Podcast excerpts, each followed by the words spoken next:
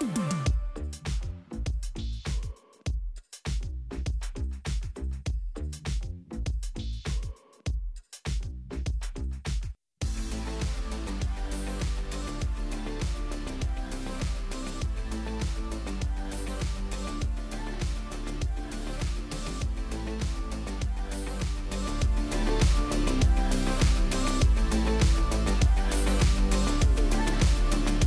I am talking about eight things to remember when you're going through a hard place. And I'm talking about this because uh, as I somehow will uh, uh, meander through uh, what I'm talking about on Sunday mornings, uh, you know, when, when you walk with God and you have a relationship with the Holy Spirit, things are not cut and dry. Did you know that? And, and the closer you get to the Lord, the more He will ask you to do things that you're not thinking about doing. So when I prepare, for instance, I, I study a lot, I read a lot, and pray, obviously, but it's just amazing to me how, how much the Lord will add to what I've already gleaned from His Word. And He did that again tonight. So, Sunday mornings, I'm talking about, you know, just some things that will be occurring that we will experience to some degree before Jesus returns just to get you prepared, get everybody prepared. And, and, that does include some, some difficult times ahead. Nobody wants to hear that, but that is the facts of what Jesus said the world would be like before he returns. So, so the flip side, the other side of that is, you know, God can do some amazing things in your life when you're going through a tough place. How many hear me? So I want to talk about eight things to remember during tough times. I hadn't even gotten, I've gotten to number one, but I don't even know if I'll get to number two tonight because as I was preparing today, God downloaded something else into me. How many know your character is formed during the, uh, during the time that you go through difficulties, challenges, tests, trials. How many know that? There, there, there is not character formation until you, until you hit a tough place. You know, if you've done any exercise, I do two kinds of exercise. I do a cardiovascular exercise with riding a bike on the Neuse River Trail, which is, it, you know, if you do long distance like I do, it gets really tough and grueling. And, and uh, for 33 years, I jogged. and uh, so, you know, when you, when you exercise that way, you, you come to a place that you quote unquote hit the wall physically. That is, you feel like you can't go another step. It feels like you just, you just, uh, all your resources are done. And then suddenly you get a second wind. And, and you perhaps have experienced that if you've done any physical exercise and such. And spiritually, it's amazing how similar it is. Again, lifting weights, doing anything like that, strength training you know, uh, your, your, your muscles are not going to grow unless you put a resistance against them. Is it true? That's the way it is spiritually. So if you want to be used by God, and if you're going to be used by God, let me say it this way to the degree that you're used by God, you will, you will, be tested and tried. That's real comforting, isn't it? So 1 Peter 5:10, I just this just came to me. This is not in the notes. Um, uh, but after you have suffered a little while, listen to what the Apostle Peter said The God of all grace, who has called us to his eternal glory through Christ Jesus, will su- restore, support, strengthen, and establish you. So if you're going through a hard place in life and things are not the way you like for them to be, your flesh is being tested, your mind is being tested, your emotions may feel awry in varying degrees. If you're in that place, it could be that there is a process of restore, support, strength, and establishment in you. How many hear what I just said? So that's really amazing. And until we go through the tough place, we really don't know how to put the Word of God into practice. So, I, uh, as I was uh, thinking about all this, all kind of things come to my mind. How many know Abraham spent 25 years from the time that God called him out of uh, Ur of the Chaldees until the baby was born. I mentioned, I think I mentioned that Sunday morning. 25 years. He had 25 years. There was no sight. It's all faith. God promised a baby to an aged wife, and it, and it didn't happen for 25 years. Can you imagine uh, Abraham telling somebody his name, Abraham? a father of a multitude, and they're childless, and that's a curse in the Old Testament. You imagine what that did inside of Abraham and Sarah as they as they went from place to place. They looked for a city which hath foundations, whose builder and maker is God. So he went from place and he introduced himself as Abraham. You imagine that worked something in Abraham? Don't you know he had conversations with God? God, you promised, but you know, three years later, it's not here. Five years later, it's not here. Baby's not here. Ten years later, it's not here. Fifteen years later, baby's not here. Twenty years later, it's not here. They're getting older, wrinkly, or whatever you know, harder to walk maybe. I don't know. I'm just telling you that somehow, and then 20, 22 years, 23 years, 24 years, 25th year, God said, baby time. Do you think it worked something in Abraham's character? Do, do you think it did? You know, he is the person that um, the Christian faith, we call him the father of faith because uh, he's the first one to believe God to where it was accounted to him for righteousness. So we call him the father of faith. He had to endure. Think about Joseph. And uh, think about what Joseph endured. 17 years of age, his, uh, his brother sold him into slavery, and he was uh, bought by a caravan of uh, folk and uh, then sold sold as a slave into Egypt and then was, uh, was forced into prison, placed into prison. when he was in Egypt, and he stayed in prison for 13 years. You imagine that? You imagine being 17 and uh, your, your college grooming experience is prison for 13 years. And, and people lied about you. Potiphar's wife lied about him, said he tried to rape her when he didn't. Uh, uh, and then people just uh, ignored him. He asked a few people to know, would you let, would let the head jailer know I'm here and I'm doing okay? But you know, he never lost, he never got a sour attitude. He always believed God. In fact, of all the Old Testament characters, um, Joseph perhaps is the one closest to being a type of Christ because because there was you can't find a flaw in the guy's character except the fact that he showed off in front of his brother, brothers with a coat of many colors and it got him into trouble didn't it? But thir- think about 13 years. Before he was able to be tri- prime minister of egypt uh, he had to go through some some challenges some tests some some some discomfort uh, some uh, some loss uh, some hunger some difficulty some misunderstanding and then when he was 30 years of age, you know what happened? The famine came, and, and uh, Pharaoh set him because he interpreted the dream uh, to be second only unto him.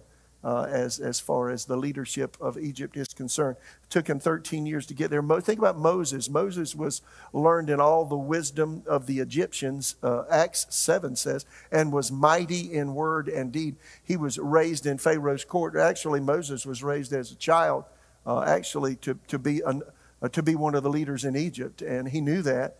And he was, he was uh, skilled in oratory ability, he was skilled in leadership, uh, he was skilled in, in critical thinking. And uh, 40 years of age came along, and I saw one of his Hebrew brothers being, um, being taken advantage of by an Egyptian, and he got so angry that he killed the guy, hit him in the sand. It was found out, and he spent 40 years in, in, the, in the desert tending his father in law's sheep. Think about that. Think about the background that he had. Think about the knowledge, the skill level he had. Think about the kinds of people that he uh, rubbed elbows with as a young man, all the way up to age 40. Think about all the fine dinners and fine wine he drank, so to speak, you know, the fine clothes and the, the nice places that he lived because he was heir uh, to be one of the leaders of Egypt. And and then to spend 40 years of his life, the following 40 years, you would, you know, um, uh, the average person would think uh, life was over and, and that they were all washed up and nothing would ever happen that's positive and that their best days were behind them, not ahead of them. But see, God had a different plan for Moses. And for Moses to be able to lead two and a half million people, think about it, out of Egypt, think about what he had to endure mentally, physically, emotionally, circumstantially, as well as physically. Think of, think of all he endured 40 years tending stinky sheep and fending off wolves and predators and lions and bears and, you know, keeping them safe and taking them to the, to the luscious valleys for, to graze and, and then finding uh, sources of water for them. Just think about what he endured. Uh, th- think about the physical hardships he endured, the mental hardships, the emotional uh, uh, and uh, constantly thinking, I put myself here. How would you like to go 40 years? I put my, I can't blame anybody but me. I can't blame God. I can't blame the Egyptians. I have to blame me because I, I got too angry and I killed the man. And if I go back, they're going to kill me. So I can't go back. You imagine how that was? 40 years. And then the burning bush, uh, which wasn't an uncommon sight in an arid desert. Uh, the bush automatically caught on fire. He thought it was just, well, there's another one, but a voice came out of the book of bush. You're on holy ground. Take off your shoes, Moses. I've called you to do something that hasn't been done before. I've called you to lead a group of people, not just sheep. See, you got to be aware as you tool through life. What you're doing now is a training time for what you're going to do in your future. Did you hear me? I don't know if you've ever thought about it. Did you know that earth is a training ground for what you're going to do in eternity? That your life is not over at death, it's only beginning? Have you ever thought about it? So, so what we do now, if you just tool away and just barely get along spiritually, here after you come to Jesus and really don't aggress or don't even try, do you know what affects your eternity? So, so think about Moses, 40 years. Think about, think about Joseph, 13 years. Think about Abraham, 25 years. Think about you right now. Whatever you're dealing with, whatever you're struggling with, it's preparation ground. How many hear what I'm saying? Think about David, uh, you know, 16, 17 years old. He killed the giant. David slain his, uh, uh, Saul has slain his thousands, but David is tens of thousands. And uh, he come into town, all the women are swooning, swooning over him, and uh, everybody's singing his name, and they're singing about him, and Saul got mad. And think about all of the years that David spent uh, running from a spear tip, hiding at night, being alone in a cave, uh, sleeping with a, perhaps a, a, spear or a dagger in his hand, uh, having to have people guard him 24 hours a day, seven days a week. And then, then he got this motley crew of guys who were outcasts, who were unso- unsociable. Uh, and, and they became his little ragtag army that went everywhere he went uh, to help protect him from Saul's designs to kill him. He had to go through that year after year after year after year, even after he was anointed to be king by Samuel the prophet. Do you realize that? He had to go through hardship, difficulty, suffering, misunderstanding. How many hear me? Before he could lead a group of people, before he could be king of Israel, he had to be trained and groomed for that. Did you know you and I likewise have to be trained and groomed regardless of what God uses you to do in the body of Christ? You've got to be groomed. You've got to be trained. We got a bunch of people here in our armed forces, and you know, you got to go through boot camp. You got to be hungry. You got to be thirsty. You got to be angry. You got to be hollered at. You got to be deprived before you're, before you're able to be trusted to go into a battlefield and only listen to the commander's voice. Yes or no?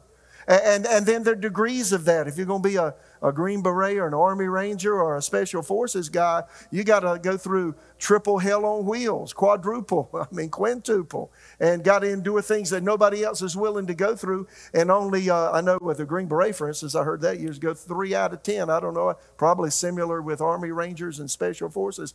Only a few of those that go into it actually finish because it's so grueling and so difficult and hard. So you got to understand in life in general, not just spiritual things, but natural things. If God's going to use you to do something, if you're going to do something to help people, you got to be trained. Is that good? So, hardship, tests, and trials are God's proving ground for what He's called you and me to do. So, so what, if, what if we changed our thought processes? And every time we go through a hard place, we're thinking, I'm in, I'm in, I'm in special forces training. I'm in boot camp. Or I'm going to another level. What, what, what, how about I'm going to another level? Obviously, God wants to entrust me with something I don't have yet. And, and He's proving me to see if I'll stand my ground and do what I'm supposed to do in the hard place.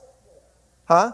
So, what if we changed our tune every time somebody attacks us, every time we don't hear what we want to hear, every time circumstances turn south, every time, you know, we're, we're, we're denied over and over and over again, and things don't look right, and people aren't doing what they ought to do? What am I doing in the middle of that? See, that's training ground. Just a thought. Just a thought.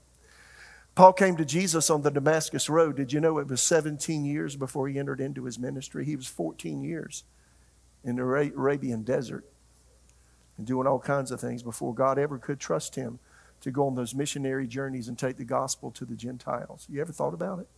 So, what about me and you? What is it going to take? You know, uh, in my heart, I felt like God had something for me. I had somebody speak a word over my life in uh, fall of 1977. God called me in ministry um, six months after I came to Jesus, uh, February of 1977. Then the following fall, uh, my pastor had a word from the Lord for me. He said, I, I, it, it, actually scared snot out of me, to tell you the truth. He said, You're going to be, I was, uh, I was not yet 19 years old. He said, God's called you to be a pastor. Now that scared me because number one, I don't like speaking in front of people.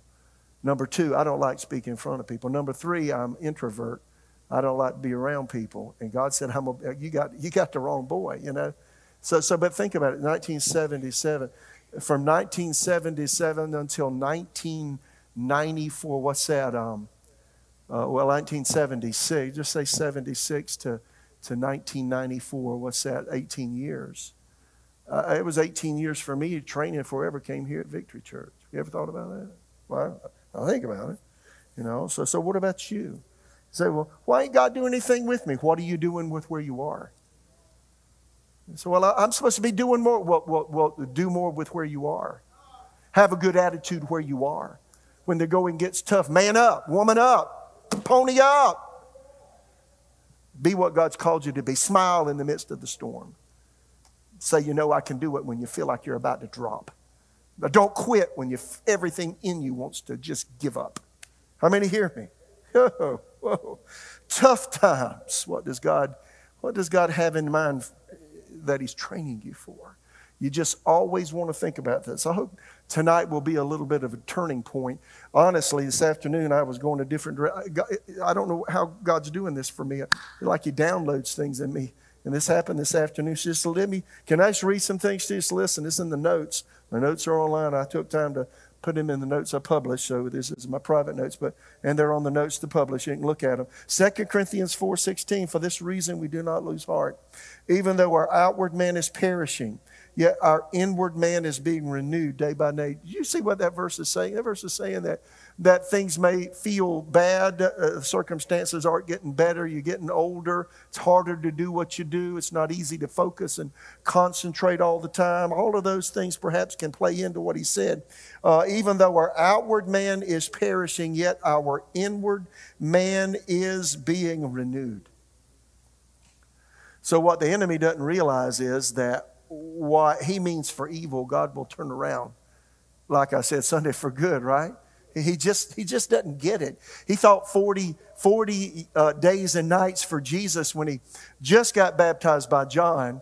And, and then he was, you know, right on the point of starvation because your body doesn't live pa- much past 40 days. The organs from the outside in begin to shut down a little bit at a time when you really get out there up to 40 days. That, don't do that unless you better have God speak to you to do that. Okay? Moses did it, but he was on top of the mountain in the presence of God. Don't forget. And his face glowed with God's glory when he come down. Jesus was the Son of God, but, but you're not. You're, you're more human than he was. Did you hear me? Yeah, you don't have the divine in you like he did. So, anyway, just think about all that. And so the enemy played his card. So, well, you know, this dude, he's going to be glad to make some, some uh, stone, some bread. He'd be glad to jump off the temple. He'd be glad. He'd be glad to give up some stuff. He's that boy's tired. That boy's done. He didn't realize that when you go through pressure points, it makes you stronger spiritually. When you miss some food, you miss some meals. When you have appointments with God every day, it doesn't make you weaker, it makes you stronger. Oh, your mind might play games on you, and you and your feet might stumble a time or two, but you know what? You're stronger spiritually. Yes or no? Then verse 17, our light affliction which lasts but for a moment works for us a far more exceeding and eternal weight of glory. Why we do not look at the things that are seen, but the things which are not seen. Things which are seen are temporal, temporary. Things which are not seen are eternal. 17, verse 17, our light affliction, which is but for a moment. That's the way we need to think about life. How many times have you been in a tough place? How many times have I been in a tough place? You know how I get through some tough places? This ain't gonna last. I, I, in my head, this ain't gonna last forever. There's the end game to this. I, am getting through this thing. This is, I, I, I'm going to come out on the other side somewhere at some point. If you have that kind of mindset, how many know you can make it? And then the Apostle Paul said this in Romans 8 16 the Spirit Himself bears witness with our spirits that we are children of God. And, and if children, verse 17, then heirs, heirs of God and, and joint heirs with Christ. And then he puts a twist on it. If indeed we suffer with him. See, so we like that part where he says the Spirit bears witness with our spirit. Woo-hoo, that we're a child of God. And we isolate that one, but if we forget about what it's tied to. If children were heirs, heirs of God, joint heirs with Christ, hip, hip, hooray. Woo, I'm seated with Jesus in heavenly places, we say. If indeed we suffer with him. Whoa, we forget that one. That we may also be glorified with him. Verse 18 For I consider that the sufferings of this present time are not worthy to be compared with the glory which shall be revealed in us. You're going through a hard place, things aren't fun, people aren't treating you right. uh, life is ragged right now. Nothing you like is happening. You ought to be happy. You ought to be excited. God's working something grand in you. That's what he said. Is that true? Smith Wigglesworth there's a book, Ever Increasing Faith. I mentioned it a few weeks ago. I went back and absolutely, I try to read it once a year. So it's been a while since I read the book. I have it digitally and I have it in my library hard copy. Uh, Smith Wigglesworth said, and I never, when I first read this, was like 1978 maybe. I, I, it totally went over my head. It just went right over my head. He said this, and, and he was talking about the power of God. He was talking about spiritual gifts. He was talking about miracles that, that God worked through him. He had, they say he had 23 people raised from the dead under his healing ministry. It's amazing. And people were constantly healed and, and delivered and set free in his ministry. But you know what he said about that experience? And this is, I never understood it. I understand it now, but I didn't. When I first read it, didn't get it. He said, he said, it felt as though a thousand railroad engines were running over me to get me to the place where God could use me. we haven't experienced that yet. And here's an excerpt I just read today, and I put it in the notes. He said this we need to wake up and be on the stretch to believe God. Before God could, here's, listen, before God could bring me to this place, he has broken me a thousand times. Whoa. He said, I've wept, I've groaned, I've travailed many a night until God broke me. It seems to me that until God has mowed you down, you never can have this long suffering for others. Can never have the gifts of healings, the working of miracles and operation, only as we stand in the divine power that God gives us. We stand believing God, and having done all, we still stand believing. Wow. Wow. Then he says this We have been seeing wonderful miracles these last days, and they're only a little of what we're going to see.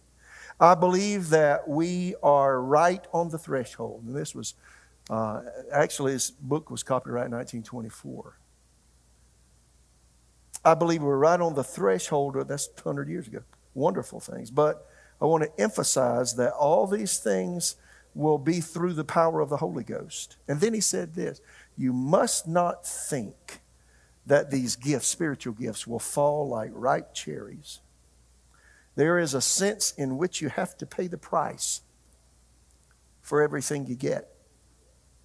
We must be covetous of God's best gifts and say amen to any preparation the Lord takes through us in order that he may be that we may be humble, usable vessels through whom he himself can operate by means of the Spirit's power. We have uh, at least three big problems pride, self centeredness, and selfishness. That's so much a part of us they're like our glasses, you know. Uh, I used to have, I don't now, I used to have these yellow glasses I put on when I weed eat my yard after I cut my grass. Everything turned, yeah, sky's yellow, the bushes yellow, trees yellow, house yellow. And that's what happens, you know, some things in our character we just don't realize are there. And it's in me, it's in all of us, this, this, this pride, personal pride. You don't realize how deep it is until somebody challenges you. Then you bow up, you resist. The stronger you do resist others, the greater is the pride in your life.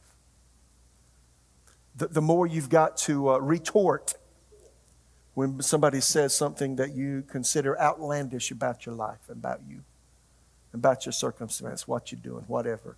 The more you've got to get back, the more you is alive in you instead of Jesus is alive in you. Did you get that? It's quietness. Presbyterian place. Do you hear what I'm saying? So, so pride, self, selfishness, self centeredness. Self centeredness is every, everything's got to, if it don't please me, I'm to chew on you a bit. I'm to make you, I'm to make you as uncomfortable as I am. Because ain't nobody need to be like I am right now. You're to feel it too. If you have that attitude, you're full of you and not full of Jesus? Yes or no? That's, that's self centeredness. Then selfishness manifests lots of ways. By knowing what God wants you to do, and you grabbing life by the neck, say, I'm going to do it myself. God cannot use you when you do that. I learned a really hard lesson. This is not in my notes. Wow. Uh, I ain't even got started hardly here. 1981, I graduated from Second Bible School, 1,200 miles out of the will of God. Was associate pastor of a church that was not a paid position, so I had to work. Susan had to work. And I mentioned this, I think, last time I spoke on this.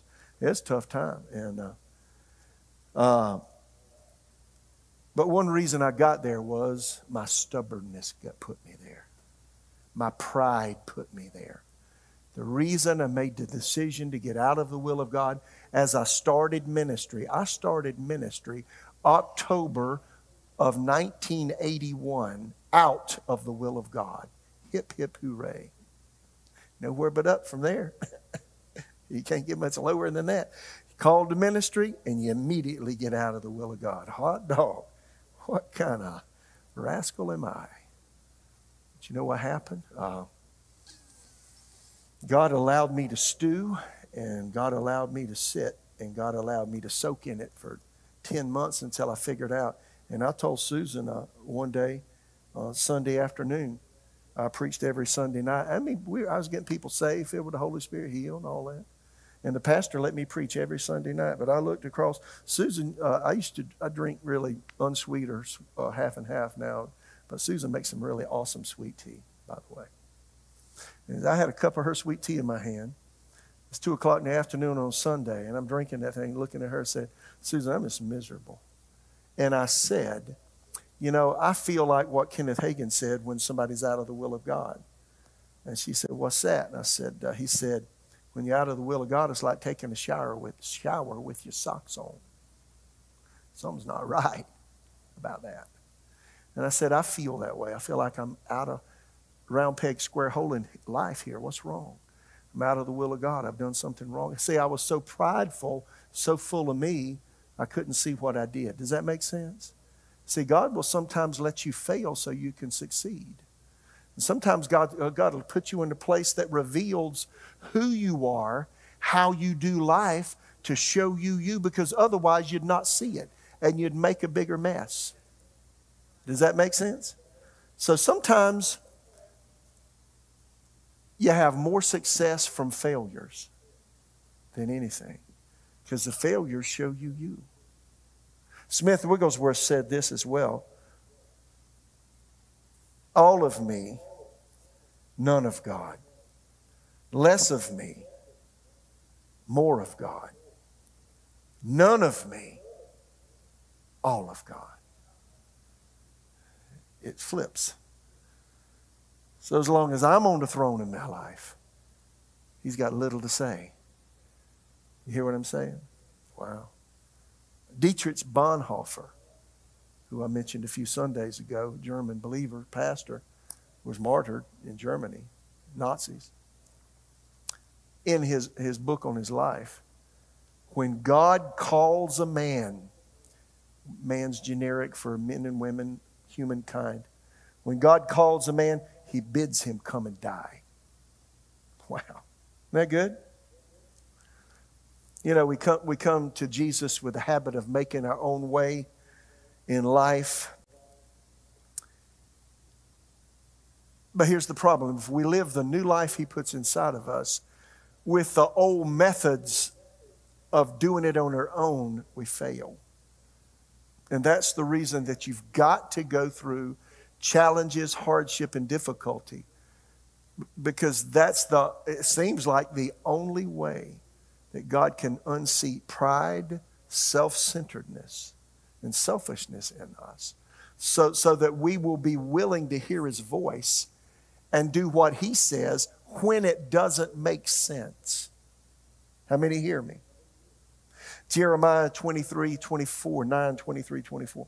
Thus says the Lord, let not the wise man glory in his wisdom, let not the mighty man glory in his might, let not the rich man glory in his riches, but let him who glories glory in this, that he understands and knows me, that I am the Lord who exercises loving kindness, justice, righteousness in the earth. For the, in these things I delight, says the Lord. So he says, don't put your stock in your human prowess, your human ability, your human ingenuity, your human strength, your human knowledge, your great wisdom. He said, Don't do that. In fact, the Apostle Paul, perhaps from this thinking pattern from Jeremiah, gleaned perhaps the base of his of his words in 1 Corinthians 1:26 for observe your calling brethren. Y'all hear?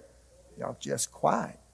For observe your calling, brothers. Among you, not many wise men, according to the flesh, not many mighty men, not many noble men are called. But God has chosen the foolish things of the world to confound the wise. God has chosen the weak things of the world to confound the things which are mighty, and the things, um, and God has chosen the base things of the world, the things which are despised. Yes, and He has chose those things uh, which did not exist to bring to nothing the things that do. And why did he do all that? So that no flesh should boast in his presence.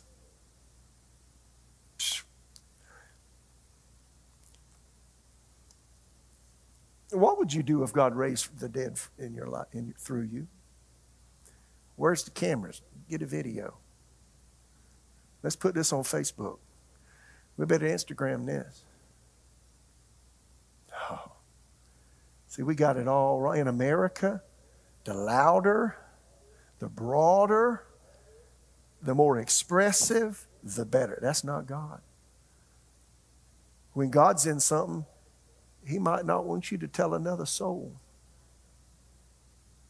But if you're into it more than He's into it, you know the bottom line, you're probably not going to be used anyway. We're going into a hard place in the world. I mean, it's really, Jesus said, except these days be shortened.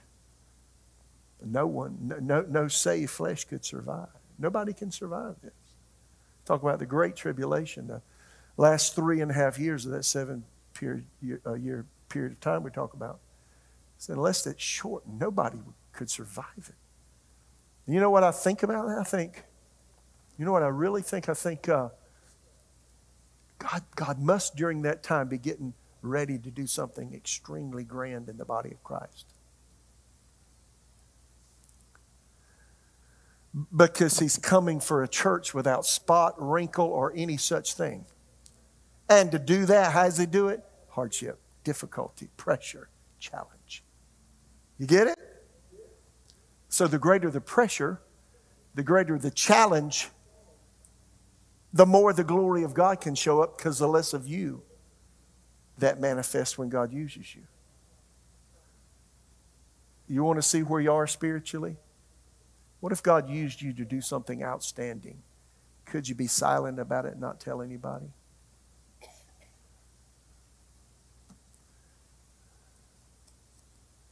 It's a big thought, isn't it? So, again, the way to giving up your pride, ego, selfishness, wanting to do things your own way, wanting others to notice you, of getting ahead of God, doing things your way. It's through hardship test challenge. Yeah. Wow. Wow. Jesus said this, John 12, 24. Truly, truly, I say to you, unless a grain of wheat falls into the ground and dies, it remains alone. But if it dies, it bears much fruit. And then he, and then he pointed that towards us. He who loves his life will lose it. Hmm. He who hates his life in this world will keep it for eternal life. You know what he's, what he's really saying is as long as you're looking for the easy way, you may not have God's best. If you're willing to lose it all, you'll get it all. You're willing not to be known, He'll know you. You'll know Him. And he who hates his life in this world will keep it for eternal life. If anyone serves me, he must follow me. And where I am, there will my servant be also. If anyone serves me, the Father will honor him. He was just saying, I want you to be like me. I gave it all. I mean, think about what Jesus did. You know, this is a, a kind of a, a, difficult exercise. If you go back to Philippians 2 5 through 11, it's called the kenosis of, of Christ. The Greek word kenu means the emptying out of Christ, where talks about he left heaven and left the power of the office of the Son of God. He existed before the worlds began. All things are created by him and for him and through him. And by him all things consist and are held together. Colossians 1 15, 16, etc. And then you think, he left the glory of heaven, all of the angels doing obeisance to him, right there with the Father, with the Holy Spirit. But he incarnates himself into a body he himself created. He created your human body. He created the atmosphere of the earth. He created the earth, the stellar heavens. He came and lived within his creation. That's a kenosis, that's an emptying out. I still have a hard time thinking about it. See, it makes me think how much have I emptied me out? Not only did Jesus empty himself out of the power of his office of deity, he went a step further. He humbled himself and became obedient to death, even the death of the cross, which was the most barbaric form of execution in the first century. Was willing to be ostracized from the presence of God, to leave the fountain of love and peace and joy, be separated from his Father for me and you, and experience extreme loneliness in hell stay there until God was satisfied, our sin debt was paid. Preach the gospel while he was there to the spirits in prison, 1 Peter 3 6. Allowed, him, he allowed death to conquer him so that he could live and we could live for eternity. Wow. So, so think about that the next time you're in a hard place. We've not yet resisted unto blood, striving against sin. Jesus in the Garden of Gethsemane, the corpuscles of his, uh, uh, right in the next to the skin, burst and he sweat blood because of the intense emotional duress he endured. See, he, he, did, he, he went to the extreme. He left himself in the extreme for me and you. So, what am I willing to? You know, when you're going through a hard place, what are you willing to do? Can you deprive yourself? What if somebody slanders you? Some, what if somebody doesn't treat you properly? What if that phone call from that per, business person, they treat you so nastily? You say, Well, I'm going to get even with them. And maybe God wants you to do something different. Maybe He wants you to bless them instead. You see what I'm saying? Can God trust us? He trusted Jesus because He gave it all.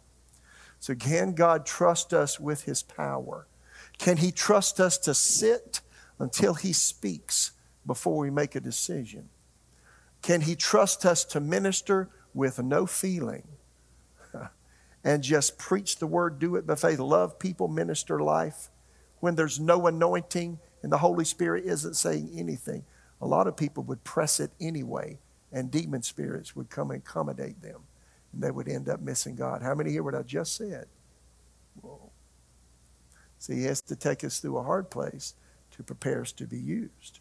Mark 8 34, J.B. Phillips translation. Then he called his disciples and the people around him and said to them, If anyone wants to follow in my footsteps, he may, must give up all right to himself. Take up his cross and follow me. The man who tries to save his life will lose it. The man who loses his life for my sake in the Gospels will save it. Wow. Must give up all right to himself. Have you given up the right to you? Have you given up the right to be appreciated, to be heard, to be treated nicely? Mm. 2 Corinthians 4 7. We have this treasure in earthen vessels, the excellency of the power being from God and not from ourselves. We're troubled on every side. I have a lot to say here, but I, I'm looking at the clock. We have treasure, this treasure this word for treasure is something that is so exquisite and precious, it must be protected. We have this treasure in earthen vessels, other translations bear jars of clay, easily breakable, easily expendable. God's put Himself in us. The excellency of the power being from God and not from ourselves. We're troubled on every side, yet not distressed. We are perplexed, but not in despair persecuted but not forsaken, cast down but not destroyed, always carrying, what's this? Always carrying around in the body the death of the Lord Jesus, that also the life of Jesus might be expressed in our bodies. Wow. See, we like to pass over that. For we who live are always delivered to death for Jesus' sake that also the life of Jesus might be manifested in our mortal flesh. What's he saying? We're accustomed to not getting our way. We're accustomed to not being treated fairly. We're, trust, tr- we're accustomed to deprivation of food. And we're, we're, we're accustomed to not having enough clothing. We're accustomed to whatever's necessary to preach the gospel to this group of people. We're not thinking about us and our comfort. We're thinking about them and their eternity. So he says, it's working death in us. But see, because it's death in us, I'm not thinking about me. I, will I'll be spent to the nth degree for you. And us in America, this is a foreign world. Did you hear what I said? That's why it's so quiet, because you don't hear this. But my friends, God wants us to come here, come to the place that nothing bothers us. And then here we are, uh, Matthew 7. 14. Small is the gate, and narrow, other translations bear confined, is the way which leads to life. And there are few who find it, that way. There are few that find the full way of life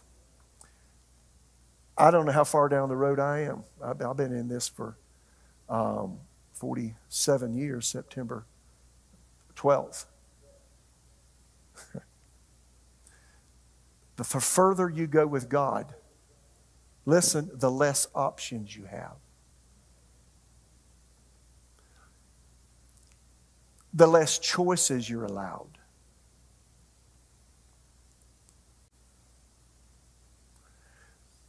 The more confined you become. If you want the abiding presence, you got to let things be loped off.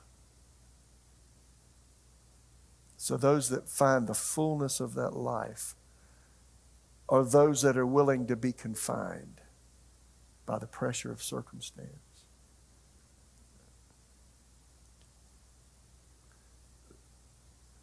Closer you get to Jesus, the less natural things you need. Did you hear that? That's not a popular message. It's true. It Doesn't matter. It, does, it doesn't matter. Paul said, None of these things move me. I don't even count my life dear to myself that I may preach the gospel to the heathen. You know, you know, God's just got a way of letting you know, dude, you just ain't there yet. Keep working. Right? The closer you get to the Lord, the narrower the path becomes. 2 Corinthians 12, I think I'll stop with this one. 2 Corinthians, y'all okay? Y'all are awake, right? You're breathing? Just like quiet. It's just real quiet. 2 Corinthians 12, 7, i am done after I read this. Because of the surpassing greatness, this is Amplified New Testament. Amplified Classic, I might add. Changed in 2015. Because of the surpassing greatness and extraordinary nature of the revelations which I received from God. He was used to write, if you believe he wrote the book of Hebrews, over half the New Testament, okay? Because of the extraordinary nature of the revelations I received from God. For this reason, to keep me from thinking of myself as important. If God used you to write letters that would become the Word of God, you, know, you could be kind of pompous, bombastic, show offy, if that's a word.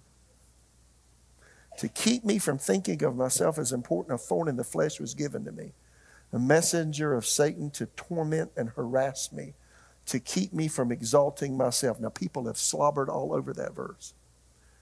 And a lot of people think, a lot of uh, conservative scholars believe that uh, Paul had ophthalmia, which was some kind of weird eye disease where your eyes oozed this slime. And uh, I don't believe that. A messenger, the Greek word there's angelos, it's a demonic force that stirred up trouble everywhere Paul went.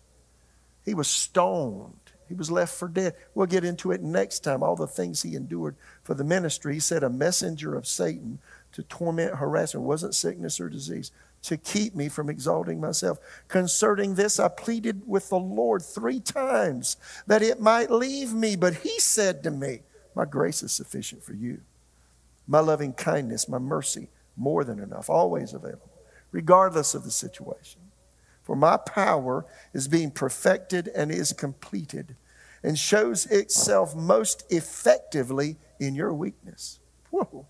Therefore, I will all the more gladly boast, Paul says, by my weaknesses, so that the power of Christ may completely enfold me and may dwell in me. So I am well pleased with weakness, with insults, with distresses, with persecutions, and with difficulties for the sake of Christ. For when I'm weak in human strength, then I'm strong truly able, truly powerful, truly drawing from God's strength.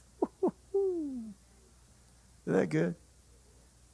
So, if you think about what I've just said tonight, see, if you let it, it can change your perspective when you're being harassed at work. If somebody's planted in the cubicle beside you who is opposite of your personality, and you want to nail their hide to the wall at least four times a day. Or you get a or you get a boss that is so obstinate. Oh Lord Jesus. If you could, you'd pray that they go to heaven early. I mean, you know. Or it could be a spouse, it could be a, a child that just won't quit. I mean, Jesus help us.